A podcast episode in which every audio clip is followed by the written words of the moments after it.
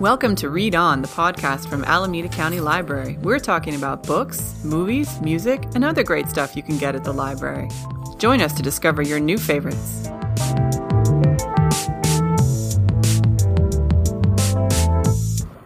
We're rolling. Okay, this is Kate.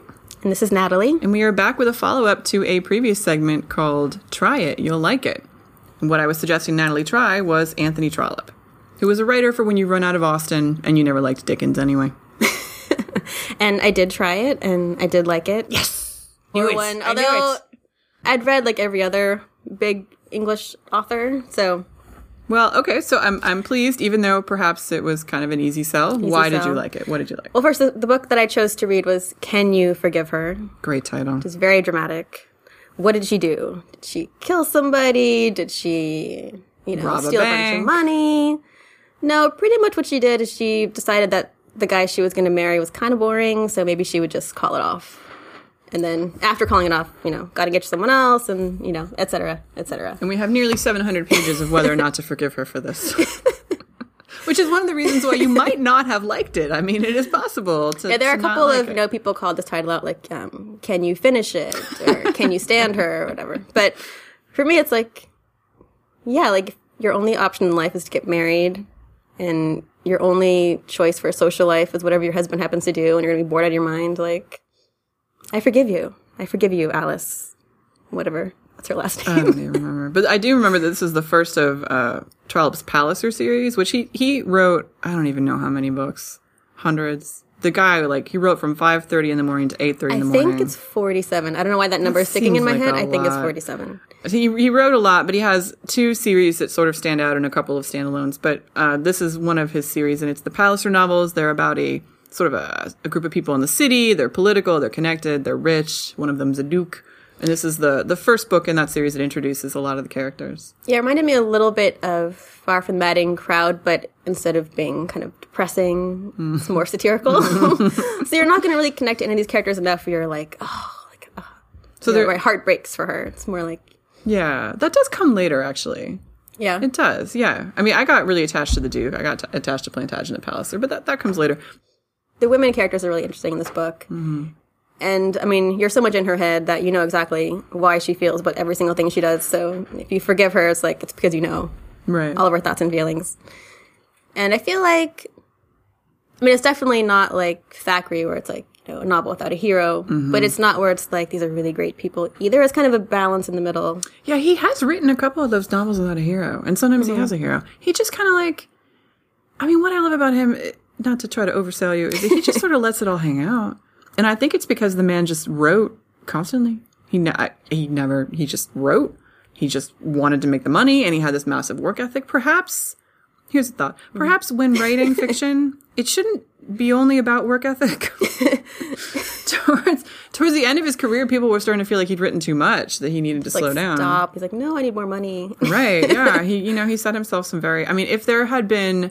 internet when he was writing, he would not even have hooked up his Wi-Fi. He wouldn't have diverted his focus like that. But he wasn't like, George R. R. Martin either. It's like, you're going to get the end of the book. He's not going to make you hang forever.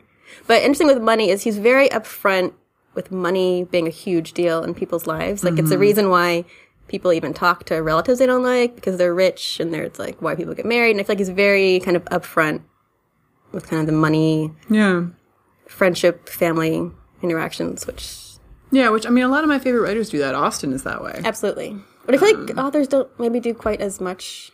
Nowadays, the dynamics are there. You can see them, but they're not upfront about it. Yeah, he lets it all hang out. He's like, my aunt is a pain in the ass, but she's really rich, so I'm going to hang out with her, so maybe she'll give me a present. Somerset Maugham, you always knew exactly how much somebody's dinner cost. Yeah. He's like, I bought an omelet for $1. I would get really into it. And he definitely has some of that going on. Mm-hmm.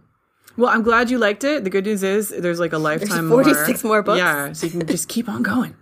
Going and going and going. And for all of you out there who have run out of Austin and you already read the good Thackeray. And maybe you ran out of Dickens if you really like those. If you need more old fat books, this is the old fat book. Old fat books. Writer for you. And ladies in dresses. Yes. Oh, that so sells it short. It really does. Hashtag fat book. Hashtag ladies in dresses. Hashtag it's awesome. Check them out. Anthony Trollope.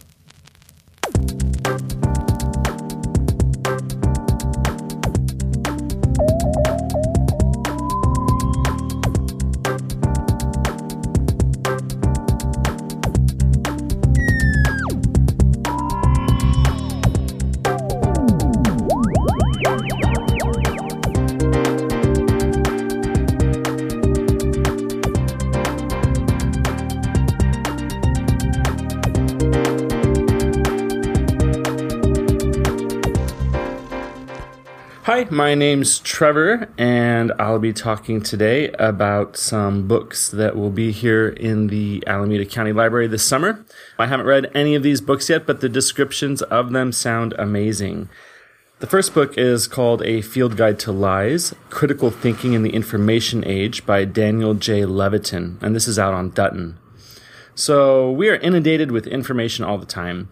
News, blogs, Facebook, and all the like, and sorting through it to make meaning can be hard work.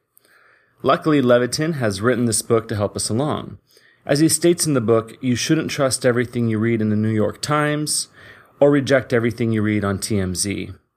The publisher says about the field guide, in the technological world full of misleading and inaccurate data, Daniel Levitin reveals how to recognize deceptive statistics, reports and graphs, and how politicians and the media chose to use this information for their own gain. This book looks really neat, as its topic is useful for everybody. Levitin, author of The Organized Mind, organizes misinformation into two categories, numerical and verbal, and then offers us methods by which we can critically evaluate them. I also like thinking about the world's information as an actual landscape, and just like when we venture into parts unknown, it's good to have a map. I think this book will be just that.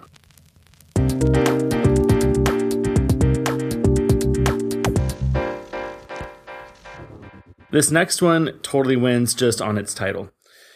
Thrice the Blinded Cat Hath Mewed, a Flavia de Luce novel by Alan C. Bradley, out on Delacorte Press. And honestly, all I needed to see was the title of this one to know that it will be awesome. There's a cat, a creepy murder, overwhelming relatives. Really, listen to the book's description. Returning home from boarding school, Flavia de Luce receives the unfortunate news that her father has been hospitalized. To escape a house full of overwhelming relatives, Flavia agrees to deliver a message to the reclusive woodcarver, only to find him hanging upside down on the back of a door. The only witness? The woodcarver's cat. I am pretty certain that fans of Wes Anderson, quirky mysteries, and of course cats, which on the internet appears to be everyone, will totally be into this book.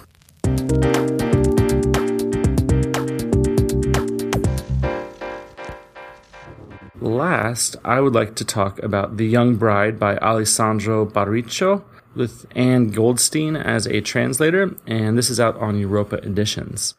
This title looks really interesting. I really like Europa Editions. They make so many good choices, and really, they've never left me wondering why they chose a particular book to translate. Their choices are bold, and I think with The Young Bride, it's no different. It tells the story of a young woman whose hand in marriage has been promised to the son of a noble family.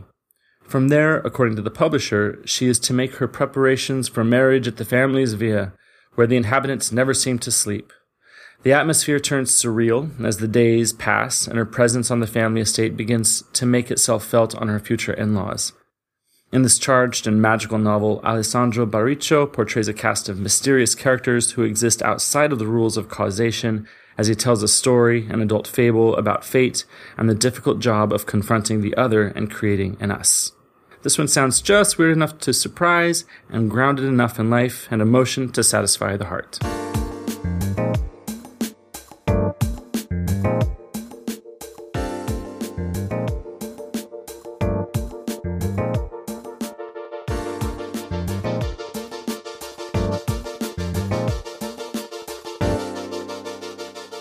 Is it recording?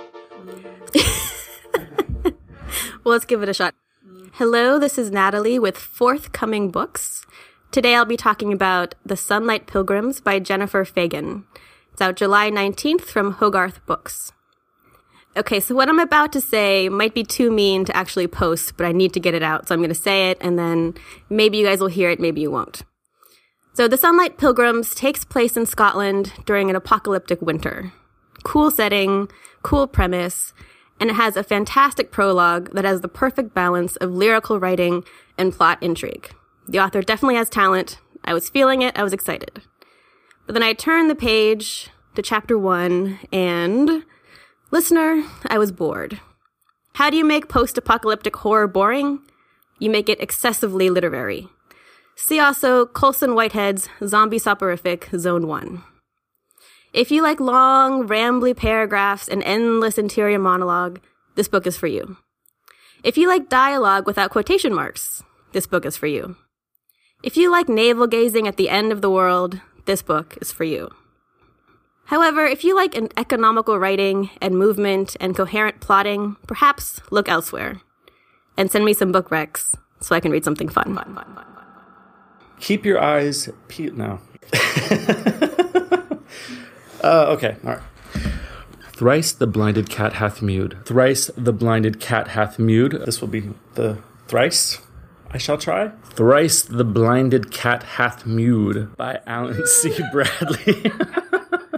It's so hard to say. This has been another episode of Read On, the podcast from Alameda County Library.